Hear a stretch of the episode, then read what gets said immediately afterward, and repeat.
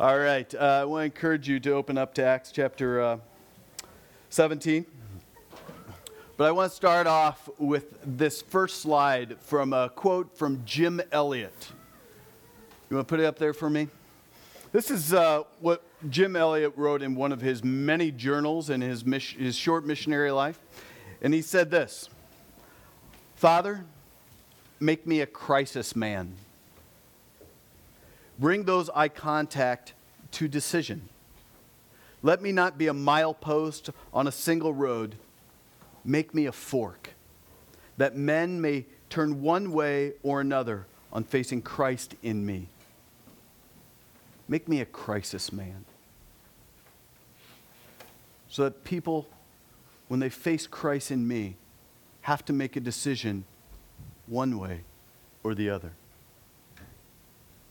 Evangelism, when we talk about evangelism as a church, many people break out into sweats. Their hands get a little sweaty. The thought about sharing the gospel is often a scary thing. Prayers like this from Jim Elliot are even a scary thing. When I saw that, it's just like, yes, God, make me a crisis man. But at the same time, my heart starts beating rapidly. Because to be a crisis man requires that I skillfully and honestly and intentionally share the gospel. Without the intentional, deliberate sharing of the gospel, without using words to share the good news of Jesus Christ, there is no crisis. There may be lives pictured with good morality. Wow, that looks really nice. They look like good people. But as we've learned in the past few months, weeks, the gospel causes crisis. It, it upsets the world for Christ. So this morning we're going we're going to keep on looking at this evangelism, this sharing the good news,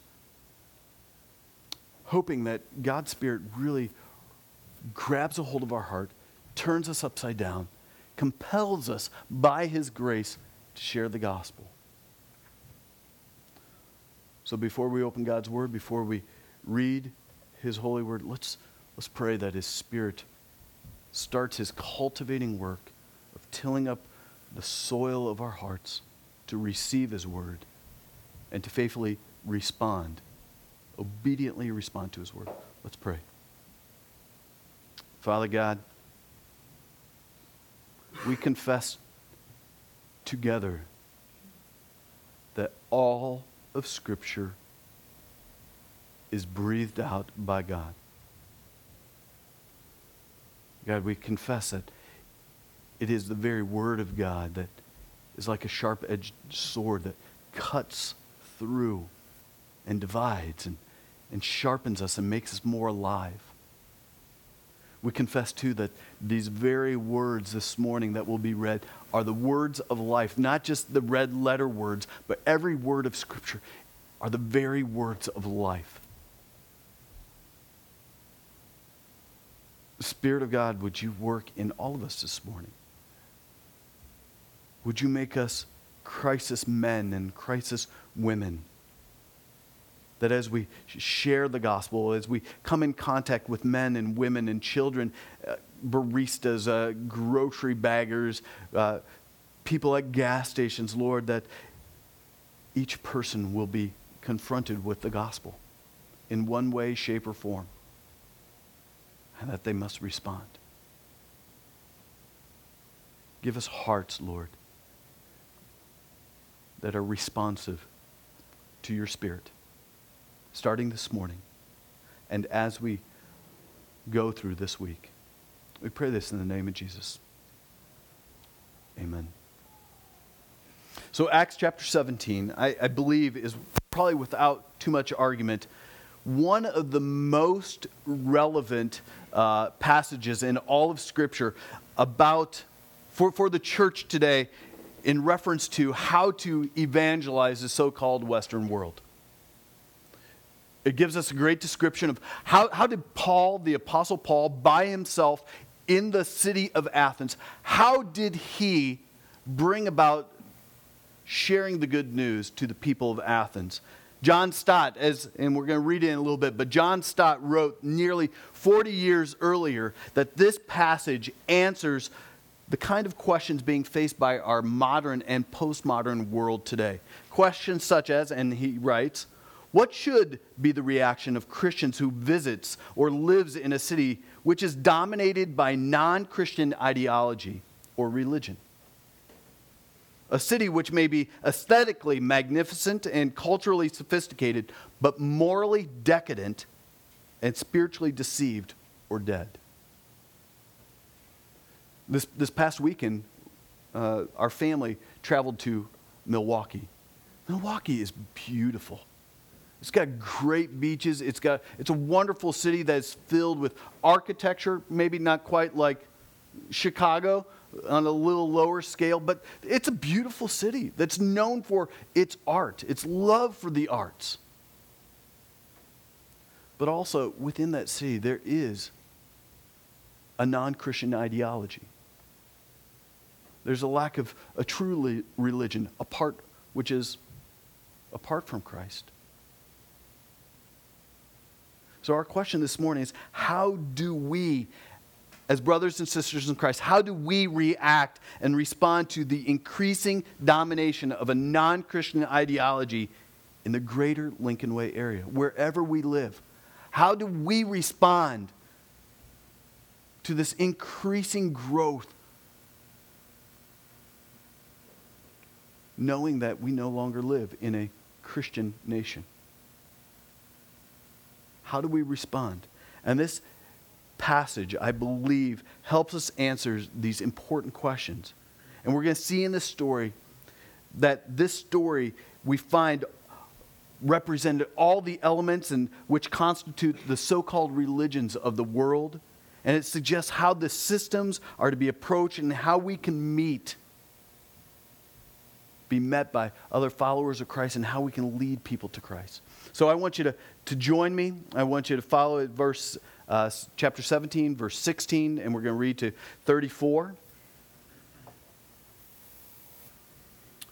Now, while Paul, Paul was waiting for them at Athens, his spirit was provoked within him as he saw that the city was full of idols. So he reasoned in the synagogue with the Jews and the devout persons, and in the marketplace every day with those who happened to be there. Some of the Epicurean and Stoic philosophers also conversed with him, and some said, What does this babbler wish to say? And others said, He seems to be a pre- preacher of foreign divinities, because he was preaching of Jesus and the resurrection. And they took hold of him and brought him to the Areopagus, saying, May we know what this new teaching is that you are presenting, for you bring some strange things to our ears. We wish to know, therefore, what these things mean. Now, all the Athenians and foreigners who lived there would spend their time in nothing except telling or hearing something new. So, Paul, standing in the midst of the Areopagus, said, Men of Athens, I perceive that in every way you are very religious. For as I passed along and observed the objects of your worship, I found also an altar with this inscription, this inscription to the unknown God. What therefore you worship as unknown, I proclaim to you. The God who made the heaven and everything in it, being Lord of heaven and earth, does not live in temples made by men. Nor does he, is he served by human hands as though he needed anything, since he himself gives to all mankind life and breath and everything. And he made from one man every nation of mankind to live on all the face of the earth, having determined allotted periods and the boundaries of their dwelling place, that they would seek God in hope that they might feel their way toward Him and find Him. Yet He is actually not far from each one of us. For in Him we live and move and have our being. As some of you of your own poets have said, we are indeed his offspring. Being then God's offspring, we ought to think that the divine being is not like, is, is that the divine being is like gold or silver, an image formed by the art and imagination of man. The times of ignorance God overlooked, but now he commands all people everywhere to repent, because he has fixed a day on which he will judge the world in righteousness by a man whom he has appointed. And of this he has given assurance to all by raising him from the dead. Now, when they heard of the resurrection of the dead, some mocked. But others said, We will hear you again on this. So Paul went out from their midst, but some of the men joined them and believed, among whom were Dionysius the Areopagite and a woman named Damaris, and others with them. This is the word of the Lord. So, these so called religions that we see here in Scripture and we even see in our world can kind of be divided into three different ways the synagogue, the, the superstitious or the spiritual, and the skeptical. The latter is increasingly uh, characterized in our, our own culture. We see more and more and more people to be skeptical. It's, it's extremely permissible for people to be spiritual, but it's even more hip and sexy and trendy to be skeptical, to always be asked, well, I'm not sure about that. If you've ever talked about your faith with people, immediately they go, well, you know, yeah, I don't know. That might be true for you, but what about me? Uh, I don't know. They're, they're kind of always on this edge of, oh, oh. Like, yeah, I can kind of, but what about, have you ever encountered those people? Where they're, they're always kind of, uh, I don't know. Well, what about? I got a question about, and they're always skeptical.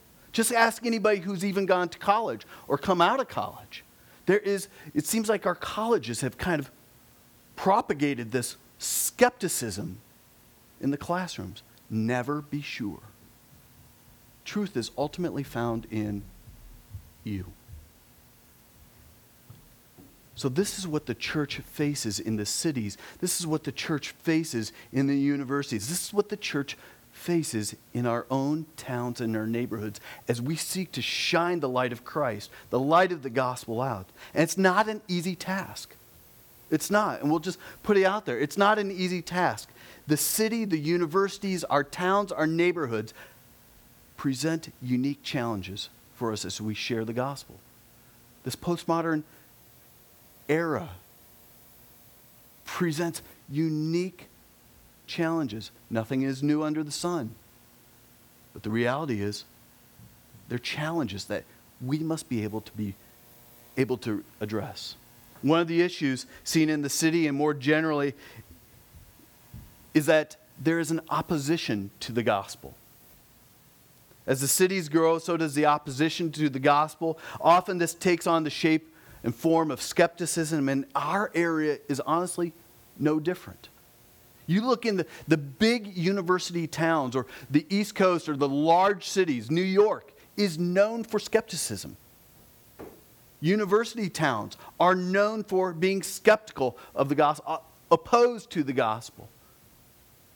And we see it in, you can see it in the news that there are even Christian clubs and chapters where they are being pushed because of skepticism.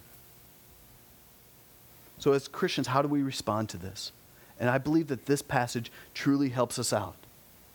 We can see, and we will see even more so, that the pagan philosophies and the, Christless religionists of, of Athens in Paul's days did not, has not changed much over the years. It's almost the exact same thing. The names have changed, but the content of what they believe is pretty much the same. This, this thing that happened in Athens is basically the same thing that we are encountering today. The result is that today, as then in the urban and the suburban church, we will always face people who are skeptical. So I pray that this morning God will help us be further equipped that's one of the, my primary tasks is to equip you. I want us to be equipped to speak of our Savior in our context. To do it convincingly, winsomely, boldly. So we look at verse 16. Verse 16 has much to teach us and motivate us concerning meaningful, deep evangelism. Let's read it. Now, while Paul was waiting for them at Athens, if you remember from last week, Todd shared that uh, Paul was kind of pushed out. The, the brother said, Hey, why don't you move on? While the others stayed behind. So Paul went on. He was waiting for them in Athens. His spirit was provoked within him as he saw that the city was full of idols. We need to remember that Paul, for Paul, evangelism was not merely a task to pre- be performed. It wasn't just a, a task to be performed. Instead, Nathan, throw up this, the next slide. It, or evangelism, flowed from his estimation of the treasure that he esteemed Christ and his gospel to be. In other words, evangelism came and flowed out of him because of how highly he valued Christ and Christ's gospel because Christ was worthy of all praise and all adoration, his whole life purpose, because Christ was worth it, evangelism flowed from that. Evangelism just naturally moved because he valued, he estimated that Christ was a treasure for selling his entire life for. Because of what Christ has done in him, because of who Christ is, evangelism just naturally flowed from that. This verse introduces us again to what moved Paul and his missional movement. Basically, initially, Paul was just waiting. He was just waiting for his coworkers, probably to, so that he could even return to Macedonia. Because if you remember, there was that Macedonian call, and he felt strongly to go to Macedonia. God had called him in a dream to go there. He had a vision. He, come, come share the good news. And Paul was kind of kicked out of Macedonia and he's waiting in Athens. So he's, he's just hanging out there so that he could go back because he was avoiding persecution. He didn't want it, nobody wants it. And you're going to remember that he desires to share the gospel. He wanted to go back. And while he was waiting, more than likely he was praying for his brothers who were, who were back there in that area, who he had left behind in Thessalonica. And as he waited in this well known city, it was a historic city, he did what most tourists do. What do you do? You check out the city, right? If you got a day or two or a week or three laid over in a well known city like New York or Chicago or San Diego or where, wherever it is, you don't just sit in your hotel room. You walk the city. You check it out. And what does he do? It says here, he walked around. We know this because in verse 23 he says, As I passed along, as I was walking through the city, and as he walked around, he paid close attention to his surroundings. Very close attention. And what he saw was a very spiritual city. No doubt he was impressed by the fine Athenian architecture. Up on a hill, there was an amazing temple.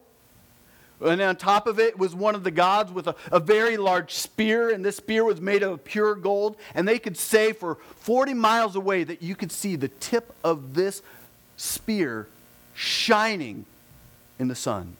It was just glimmering. So the architecture was absolutely amazing. But he could not have failed to notice the tens of thousands of statues, most of which were idols. It's been estimated that Athens housed over 300,000 statues to gods. One historian said that it was easier to find a god in Athens than a man. So many altars and gods and statues. Many of these statues were covered in gold, and no, no expense was spared at all to make much of their God. There were statues to Apollo, to Jupiter, to Venus, to Mercury, to Neptune, to Diana, and a whole lot more. And Paul saw at least one synagogue in addition. And as was his custom, he took the opportunity to preach there, to, to, to share the gospel there. He was but what he found was he encountered superstition, would soon engage the skeptics even there. In short, Paul saw a city awash in idolatry. The Greek here, when it talks about the number of idols that Paul saw, it gives the idea in the original Greek that they were, the city was swamped or submerged with all the idolatry there. Swamped or submerged in it. And this did not sit well with Paul. It bothered him. And I want you to think for a moment. When you really look at the city that you live in, when you look at the neighborhood that you live in, what do you see? As you walk about your neighborhoods or your job, what is it that you see? I just see people. I see houses. I see people outside playing. What, what do you, as members of the Church of Jesus Christ, see when you walk, when you take a family walk, when you go from the train to the taxi to the place that you work at, when you drive the interstates? What is it that you see? I would suggest that if we really pay attention with real spiritual hearts and spiritual eyes and spiritual ears, if we pay attention, we will see the same thing that Paul saw cities submerged or swamped with idolatry. And we need to see this. We need to be troubled by it. We need to be intent on doing something about it. Do we see idolatry even in our own cities? Do we?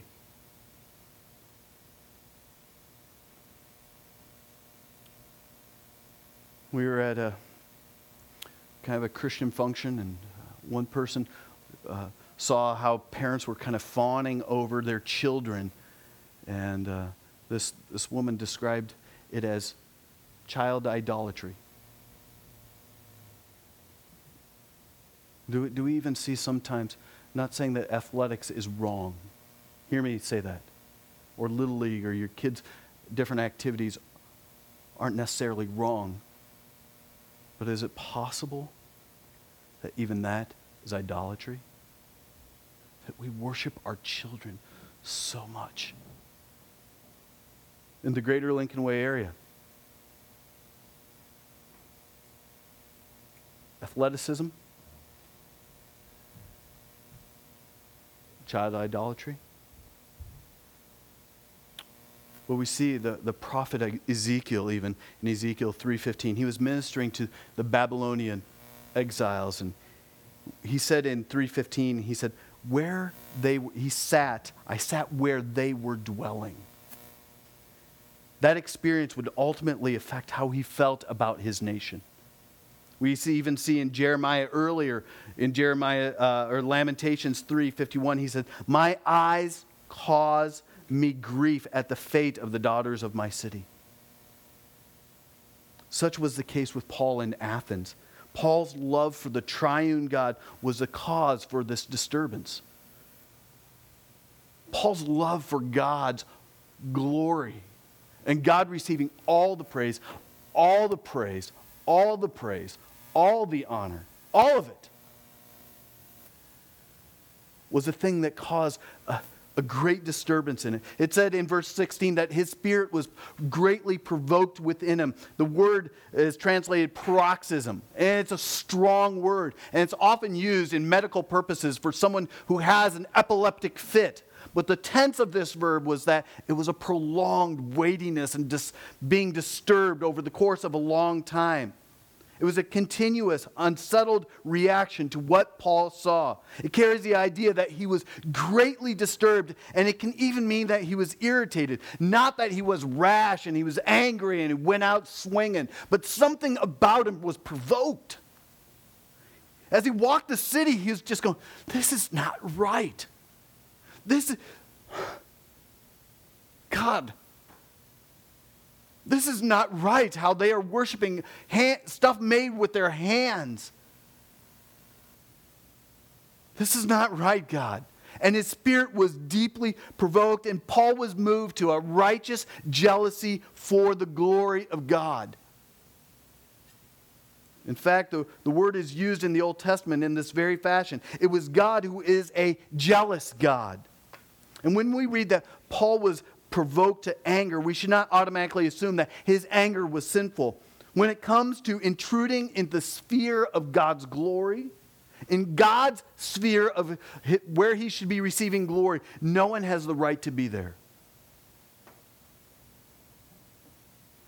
And we believe that all things are for him and to him and through him. Ultimately, all things are created for his glory. Everything, everything was created for him. And when anything intrudes into that sphere, we should have a jealousy for God's glory. Whatever it is. And it's right to have that kind of jealousy or that anger when we see this happen. In much the same way, a husband has the right to be angry, to be jealous in regards to the relationship he has for his wife. So God has the right, as we do, to be jealous over his glory. Every right.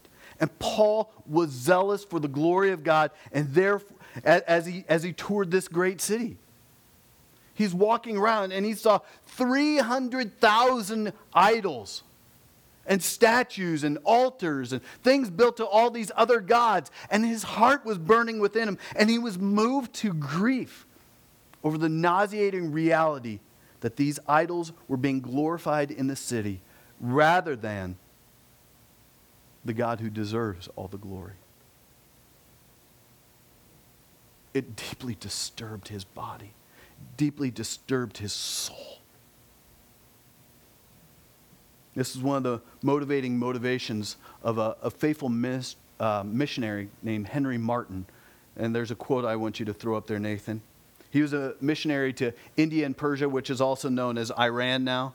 And he died at the age of 31. But he once said this I could not endure existence if Jesus was not glorified it would be hell to me if he were to be always dishonored. Is that true for you?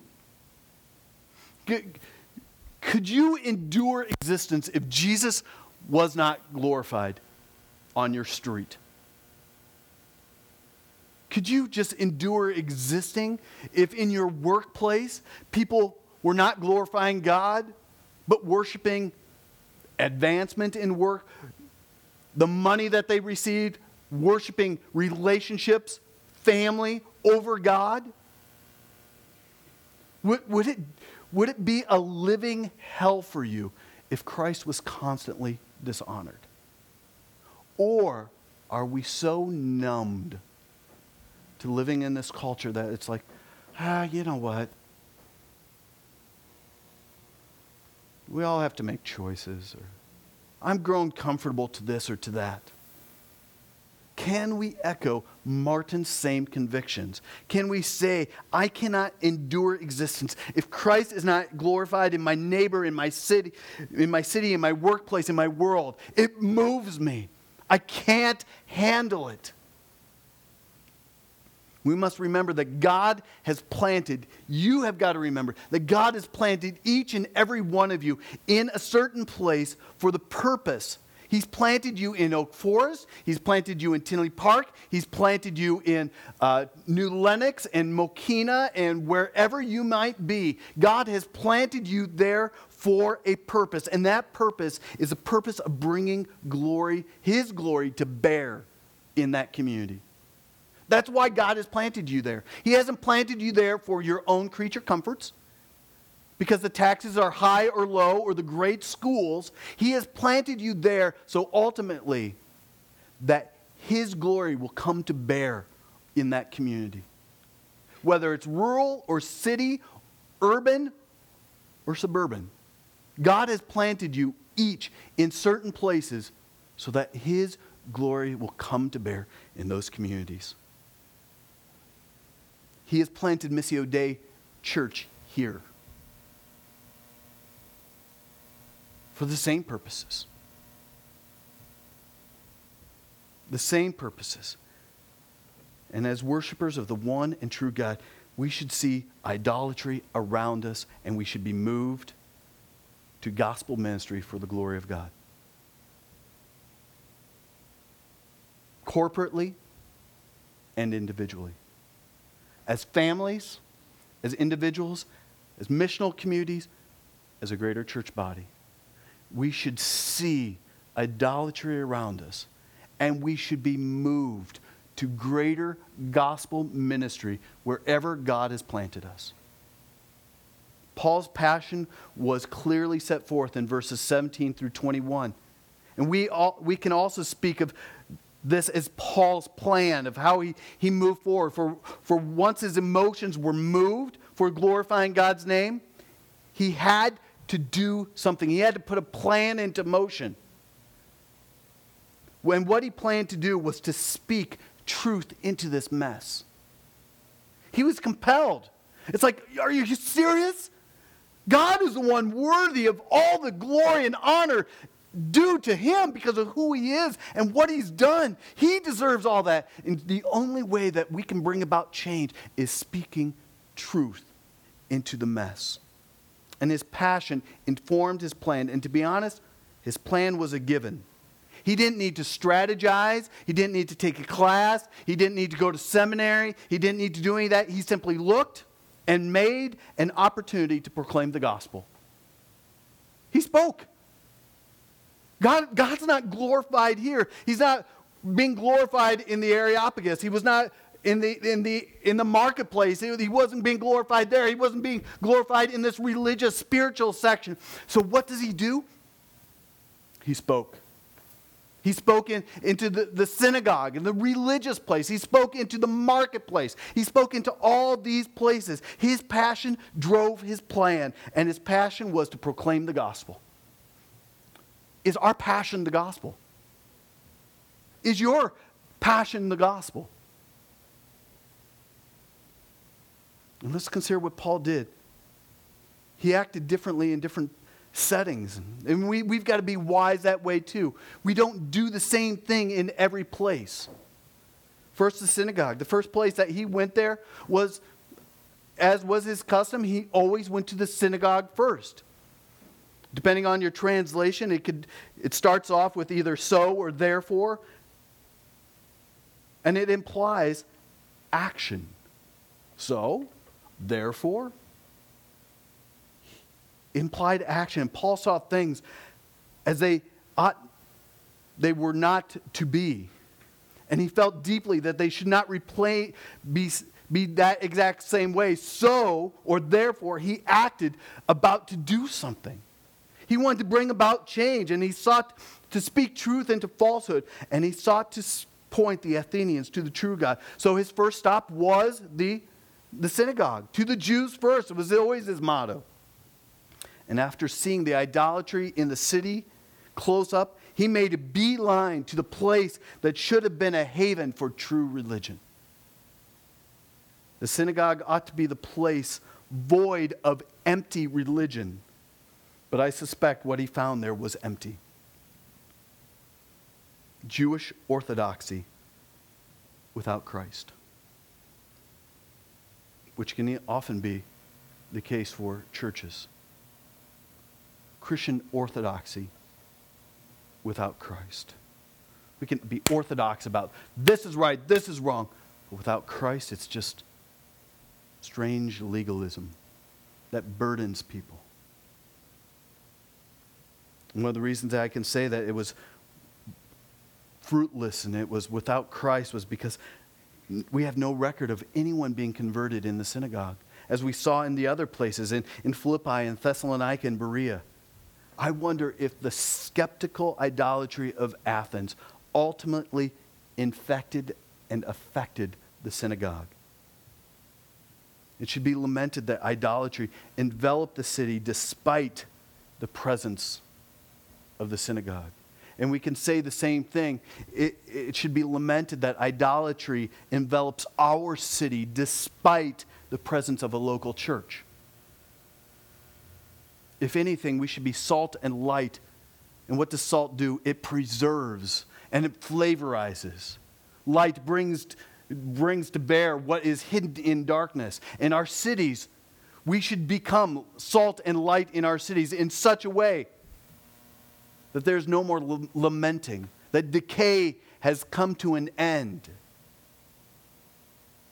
But perhaps the God defying religion of the pagans had watered down the Jewish confidence in their own scriptures. And it's a shame that a people called to be the light of the nations were in so much spiritual darkness themselves. And for whatever reason, it appears that the synagogue in the city was no better off spiritually than the superstitious, superstitious pagans. They were just as skeptical as the, the average person when it came even to hearing from their own scriptures. So, Paul, having no success in, in the synagogues, he hit the streets and he engaged the average Athenian. And he began in the marketplace where he spoke to the people right where they were, right where they were, and as they were, where they were working. And this is an amazing and a lovely scene for us to wrap our heads around. And it's instructive for us. Paul was going to the marketplace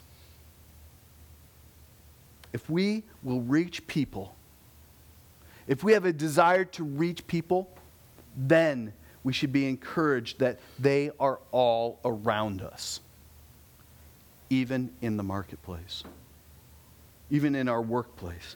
We simply need to make contact with them. The problem is that we have set up dichotomies or dualism this is my Christian life, and it's really privatized, and it's really nice and safe and secure over here. And I'm going to let my, my Sunday or my Christian life be reserved for my missional community or my Sunday morning worship, or maybe when I meet with a, a, a Christian friend, and we're going to leave it really put in that little Tupperware container of Christianity. But the rest of my life, it will not be tainted by what is in that Tupperware container called Christianity. The reality is, Paul engaged skeptics and the spiritual wherever he went. We need to also just come in contact with people. Because the reality is, both in the synagogue and in the marketplace, where people live side by side and apparently harmoniously most of the time, it's always the presence of the Savior that upsets the proverbial apple cart. Always. The skeptics we see at some point, Paul happened uh, upon two opposing groups, the Epicureans and the Stoics, who would unite, come together, even though they had very uh, different worldviews. They would unite to come together to oppose Paul. First, the Epicureans, they were the rationalists of the days. They were deistic in believing that God set things, God was always distant, but he set things into motion. And he was really, honestly, God was disinterested with his creation. They, they desired to escape all pain as they pursued pleasure. It's the Epicureans who said, Eat, drink, and be merry, for tomorrow we sh- will probably die. So today, what do we do? We seek pleasure. Eat, drink, be merry. For tomorrow, we shall die. What, what, a, what a philosophy, right? But it kind of sounds like uh, some of our American philosophy, right? It wasn't necessarily always hedonistic pleasure, but it was rather a tranquility and a peaceful life, free from troubles, and let's avoid all kinds of pain as much as possible. Erdman, Charles Erdman put it this way the Epicureans were practically materialists and atheists. They taught that the real aim of existence is pleasure. Start thinking American culture. That pleasure is only good, and pain is the only evil. That virtue is to be sought only because it yields the most enjoyment. That man should be free himself from all belief in the gods or in the immortality of his soul. That the universe was not created but resulted from a chance concourse of atoms. Does that sound familiar at all? Man, free yourself from religion. You be your own God. Seek pleasure. Live at peace. Coexist. Just live. And everything happens ultimately because of a concourse of atoms and an explosion.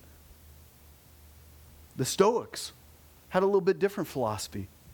The Stoics did not believe in a personal God, but rather that God existed in everything. They were much like the branches of Hinduism that we have today. They faced life as realists, and in some, some ways, they did not expect things to, to change, but instead, they dug in and apathetically waited the hand of faith and whatever the hand of fate would deal them. The Stoics, unlike the Epicureans, did not seek to escape pain. On the contrary, they were intent on dis- disciplining themselves to nobly endure pain. We can do it. Take another one for the team. We're strong. As a matter of over- oversimplification, John Stott said in his uh, commentary it was characteristic of the Epicureans to emphasize chance, escape, and the enjoyment of pleasure, and the Stoics to emphasize fatalism, submission, and the endurance of pain. Suck it up and take one for the team. We can handle it. Based not only on their philosophy itself, but also on the response to Paul, they were both skeptical. The authority for their belief system was based on man and their own autonomous ideas. I am the center of the universe. I deal with fate as it comes. And this is why Paul responded to them as he did. The skeptics are repulsed by those who claim to have authority outside of themselves. Does that sound familiar? As you enter conversations with people who are, who are not Christians and you start saying, These are my claims to Christianity and claims to truth, what? That's outside of you. You're claiming this old, archaic book has authority in your life? Are you serious? Do you know how long ago that was written and by who it was written? It's not even personal. And you're taking this as truth and informing your entire life? Yeah. And Paul encountered them purposefully and preached to them Jesus and the resurrection. And they were quite unimpressed. Quite unimpressed. In fact, they probably were confused because they thought that Paul was preaching about two gods Jesus and Anastasis. Anastasis was the God of the resurrection. So there's probably even confusion. The, and I love how they talked about Paul and, and this confusion. Over the years, I've been called a lot of things by a lot of people, some of them not so complimentary. Um, maybe you've had that too, but I've never been called a babbler. And that's what he was called here. Who is this babbler who's talking? And this word literally means seed picker. He's a seed picker. It's used in reference to birds who scavenged for food. It came to, uh, to be mean uh, to mean uh, reference to someone, uh, someone who is unoriginal, who has never, who, who has to rely on scraps of knowledge from others rather than originating something profound from their own mind. Paul was a seed picker. Since Paul never had an original theology, he was clearly a seed picker. He was clearly a seed picker. And so am I. And so are you. If you believe that the Bible is the final authority for what you believe and what you do. I don't have an original thought. I seed pick. One of the dangers that we face in reasoning with skeptics is the temptation to try to sound clever and original.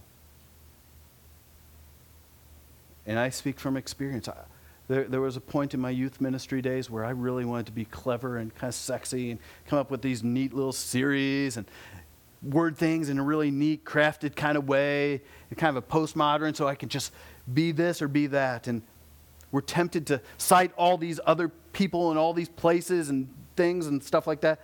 But the reality is, Paul quoted primary sources, namely Scripture. And without citing chapter and verse, he quoted Scripture to them and trusted God's work to do the work of salvation. He was ultimately a seed picker, and they were right. And I gather that not all the skeptics were antagonistic, and perhaps several of them were interested in, in Paul's seed picking theology. Some were intrigued by the strange things that he spoke of, and to them he was preaching a new teaching or a, new doctrine, so they wanted to know what these, these things meant. And others were just seriously, they were interested in metaphysical or philosophical discussion for the discussion's sake. And, and I've run into people like that. They just want to keep on engaging because they just want to keep on having a discussion and they just want to keep on, oh, tell me more about that or tell me more of that. But they never get to a point of wanting to come to a conclusion. They just want to discuss for philosophical sake. Well, have you ever read so and so? Or what about so and so? And they just keep on wanting to go on. William Barclay captures the kind of listeners that encountered Paul. They did not want action they did not even particularly want conclusions. All they wanted was mental aerobics and the stimulus of a mental hike. it sounds very familiar to our day and age. So ultimately, they brought him to the Areopagus, the place where the city council met the, because this is where rulings of can new religions come and be a part of these 300,000 gods? And a final ruling would be there. But here's, here's this thing is that this was not just a light thing that they brought into the city council. It's not like going to New Lenox or going to the Frankfort City Hall. Because what happened in Athens a few hundred years before was a certain man brought an unauthorized God to Athens, and it led to him dying by consuming hemlock. Who was that? Socrates.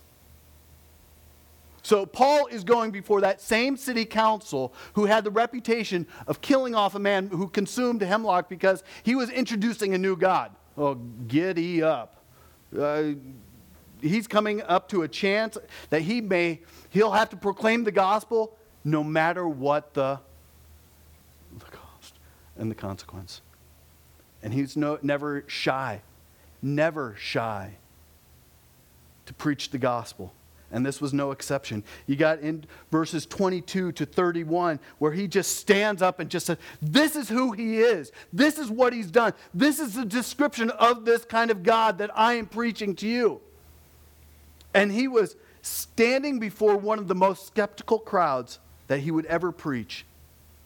And we should be somewhat astounded by Paul's wisdom in how he presented it and his courage. For Paul in Athens, it required an uncommon degree of courage to speak. For it would be hard to imagine a less receptive or a more scornful crowd. Todd last week used the quote to describe from John Calvin to describe Paul's courage. He was just, Paul was described as having an unconquerable mental courage and indefatigable endurance of the cross. And that's true even here, as he's standing before people who could say, Here's your cup of justice. Drink up. Courage. And at this point, Paul wisely began to the common cultural reference and just saying, Look, I, I see that you are very spiritual people. And it's true even of our day. Uh, we can see that people in our day are very spiritual. He didn't open up a scroll, the scroll of Scripture, like he would have when he was in the synagogue. Nevertheless, he was thoroughly biblical. He was very, he tactfully noted the observation as a tourist in the city, as a guest of the city, that the city was very religious and very spiritual. And he even noticed that one particular idol, I was very observant, and I noticed that there was an altar to the unknown God. And this story came from long before Paul was ever around. The problem where these altars to the unknown God came from was that Athens was struck at one time by a particular plague, and no one could seem to cure it. And when sacrifices to every god in the city resulted in no relief, the Athenians let loose several cattle. And wherever the cattle laid their butt, they sacrificed the cow there and erected an altar to the unknown God. Apparently, there was a God who was angered that they did not yet know, who needed justice. And Paul spotted one such altar and it used it as a springboard for his gospel message. It was as if he was saying, Listen, you and I have a common reference point. We are both religious. Let me tell you about the God that I worship and the God that I serve. And although that this God may have been foreign to the Athenian people, Paul's goal was to change that. Listen, you may not know this unknown, this unknown God, but let me bring you up close and tell you about him so that you may know him. He would soon explain that this God was no foreign God at all, and he made them, and we should all know him. Paul begins with creation lays it all out that this is a God that is not distant and disconnected, that he is intimately involved. This is a God who made the world and everything in it, since he is the Lord of heaven and of earth. He doesn't dwell in temples made with hands, nor is he worshiped with men's hands as though he needed anything, since he gives life, all life and breath and all things. This God is not disinterested in his creation. In fact, God is sovereignly independent, which implies our dependence on Him. Then Paul lays out a powerful statement re- referencing our common origin and highlights God's involvement in the world through his providence in verses 26 to 28. And he has made from one blood every nation of men to dwell on all the face of the earth, and was determined their pre appointed times and their boundaries of their dwellings, so that they should seek the Lord in the hope that they might grope or grovel or search for him. For in him we live and move and have our being. As some of your own prophets have said, we are all his own offspring. Note, note how Paul was so able to use culturally or familiar uh, poets from their day that Paul quoted twice. It's like us quoting um, songs, some of our favorite uh, top 40 or whatever songs or stuff that we've read from philosophers. We're able to say, and listen, I, I'm familiar with this stuff just like you are. I'm able to quote them, but do you see how these are all related? He wasn't just doing a, a pop cultural ploy to get a, a hearing. Paul was building a bridge because he understood the importance of double listening. The apostle emphasized that man is lost and thus blind to the unknown God. Not because God is unknowable, but rather because man is sinful. Paul lays out the gospel message. And in his closing, he, he comes and he emphasizes that we are made in the image of God. We, we are his offspring. And we must come to terms with the reality the reality that we are dealing with a personal God, a God who knows us, one who makes the rules, one to whom we must give an account, one before whom we must repent. This is the message that the city needs. This is the message that the city needs. Soup kitchens, pro life ministries, adoption opportunities, and all kinds of ministries of mercy are needed in the city. Absolutely. But ultimately, each person in the city will stand before God one day. And what they need at that point is Christ. They need Christ more than a pro life ministry. Dare I say that? They need Christ more than they need a soup kitchen.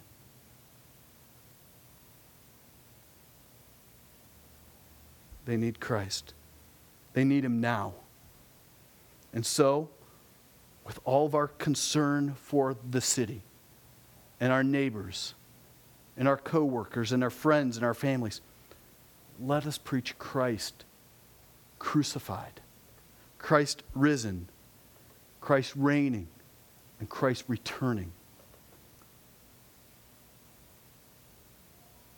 Paul ultimately had to depart Athens and but thank God some turned to him. They responded to the gospel. Dionysius, Damaris, Damaris, and others responded to the gospel. Paul's desire was repentance before it's too late. Repentance before it was too late. Sad thing is, we don't read here, but it, it could be found possibly. We don't read that a church was planted there. At least in Paul's time. In addition to what we've seen, we need to be reminded that ultimately the gospel is the remedy for the city. The gospel is the remedy for the city.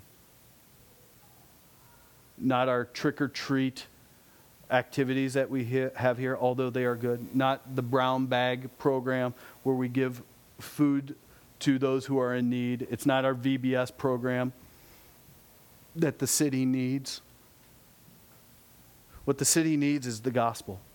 It's needed by the synagogue, it's needed by the spiritual, it's needed by the skeptical. The gospel is the only message that makes sense of life, whether rural or urban. It's the gospel that people need. And let us take the gospel seriously. Seriously. And when we do that, we will see that others take the gospel seriously as well. Throw up that last slide there, Nathan, about Jim Elliot.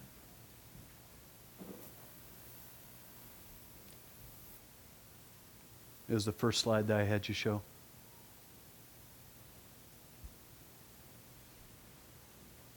Taking the gospel seriously. Pray that this is our prayer. Father, make me a crisis man or woman. Bring those I contact to decision. Let me not be a milepost on a single road. Make me a fork. That men must turn one way or another on facing Christ in me.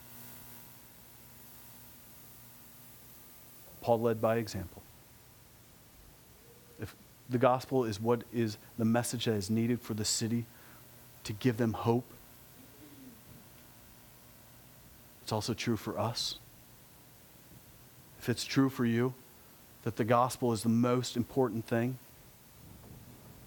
then I pray that God makes you a crisis person. As you grow in confidence of the gospel, of the work that's done in your life, that Christ, who became man, the perfect God man, took on flesh, dwelled among us, lived an absolutely perfect life, fulfilled the law in every possible way, died the death that we deserve so that we are protected from the wrath of God, so that we may be made right before God and have life eternally. That is the good news that God prepared a way gave us a way through Christ Jesus. And that is the good news. I pray that as we live those kind of lives and share that message, that we become crisis men and crisis women. Let's pray.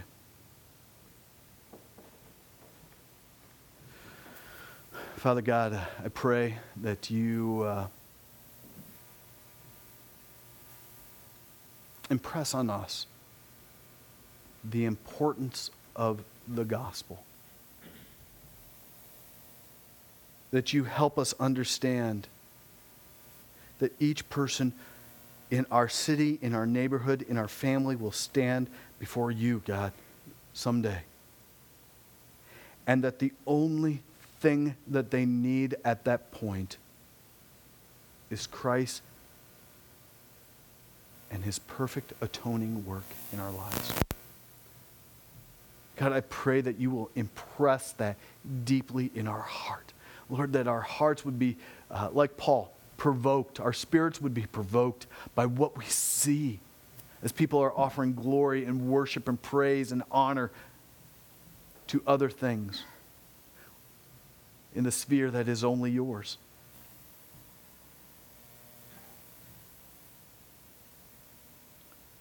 God, would that move us to? To tears? Would that move us to compassion? Would it move us to jealousy for your name?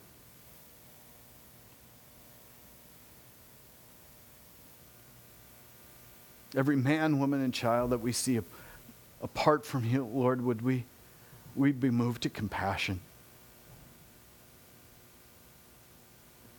That they may find healing in Jesus Christ, wholeness in Jesus Christ through the gospel.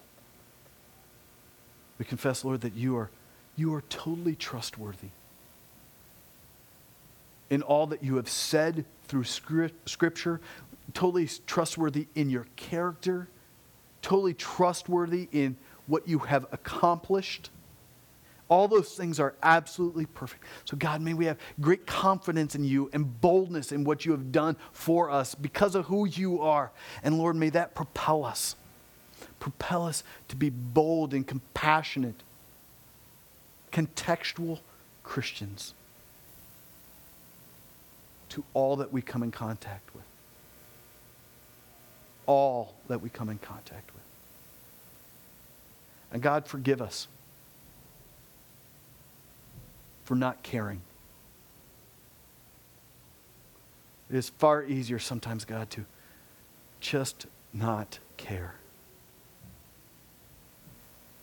But just to be holed up in our, our homes, our safety zones, create Christian Tupperware bubbles.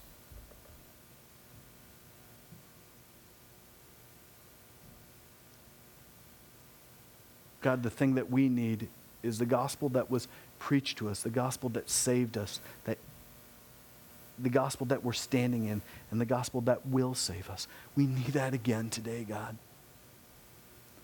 So we confess our, ap- our apathy. We confess our, our desire to be self sufficient, to be our own gods. God, we confess about uh, the marriages that we have that are more concerned about our safety and our security of our children and our marriage and our, our home, our, our safe havens, than we are for the world.